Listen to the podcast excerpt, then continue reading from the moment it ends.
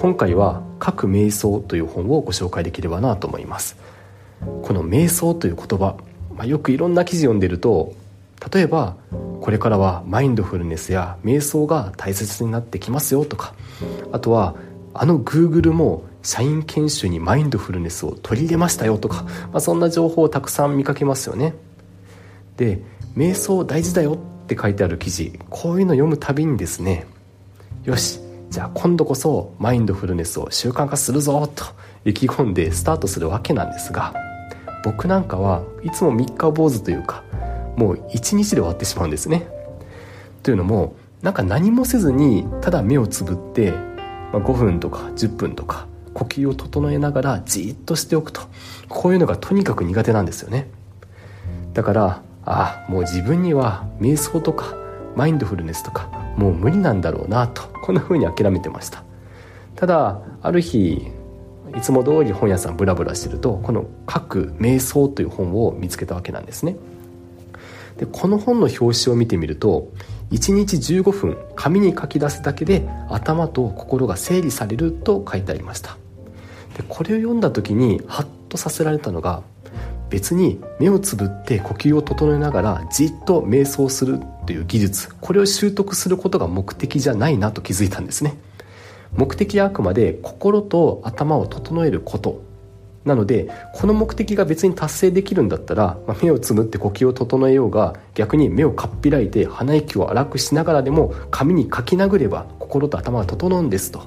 いうことであればなんか手段ってどうでもいいんだろうなっていうことに気づくことができました。特に私みたいに何もせずに数分間じっとしておくのが苦手な人間からするとですねじっとしなくてもいい瞑想。つまり今回の各瞑想というのは私にとってすごくぴったりだなとこの本を思って感じました。それであの実際にこの本読んでみてあこれ実践しなきゃなと思って、まあ、今まさにやってることっていうのが2つあります。1つ目は毎日15分書く日記。そして2つ目は月1回の振り返りで書く日記ですね。まず1つ目の毎日15分だけ書く日記。これ大きく2つのことを書いていきます。放電日記と充電日記というやつですね。まず放電日記というのはあの電波電気を放出するの放電なんですけど一日の中で自分の感情を下げたものマイナスの感情を生んだものというのを書き出していきます。例えば一生懸命作った資料が全然クライアントに刺さらなかったとかあとは隣のチームの〇〇さんと言い争いをしてしまったとかこういったマイナスの出来事っていうのをざっと書いていきます。次に充電日記の方ですね。これはさっきと真逆で一日の中で自分の感情を高めてくれたものというのを書き出します。例えばコンビニで売ってあった新しいスイーツがめっちゃ美味しかったとかあとは、ま、クライアントには刺さらなかったんだけどでも上司には作った作った資料を褒めてもらえたとかこういったプラスの出来事っていうのを書いていきます。このように放電とあと充電これをワンセットずつ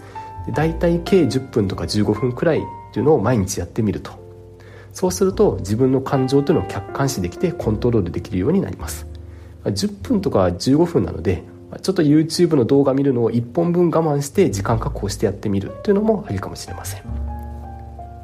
次に1ヶ月に1回書いていく振り返り日記についても紹介していければなと思います。これはこの本の中では3ヶ月に1回と書いてあったんですが個人的にはですねあこれ1ヶ月に1回やってみてもいいんじゃないかなと思ってます。それは GPS という振り返りです。G というのはグッド。この1ヶ月でうまくいったことは何なのかというのを書き出します。次に GPS の P はプロブレム。逆にこの1ヶ月でうまくいかなかったことあるいは困ったことは何かというのを書いてみます。最後に S はソリューションですね。どうすればじゃあこのプロブレムというのを解決できるのか。このグッドプロブレムソリューションというのを簡単に箇条書きで書き出していくと。でこの3つを振り返ってみると自分はこの1ヶ月で一体どんな成長をしたのかとか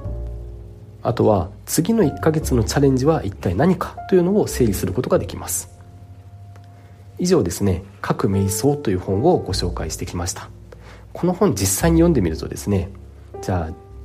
この1日15分の日記とかあと1ヶ月に1回の日記これを具体的にどうやって書いていくと心と頭が整うのかそういったことを、実体験でしたりあとは本当に日記の実例みたいなものがたくさん盛り込まれて説明されてるので是非楽しみに読んでみてもらえればなと思います。今日はここまでにします。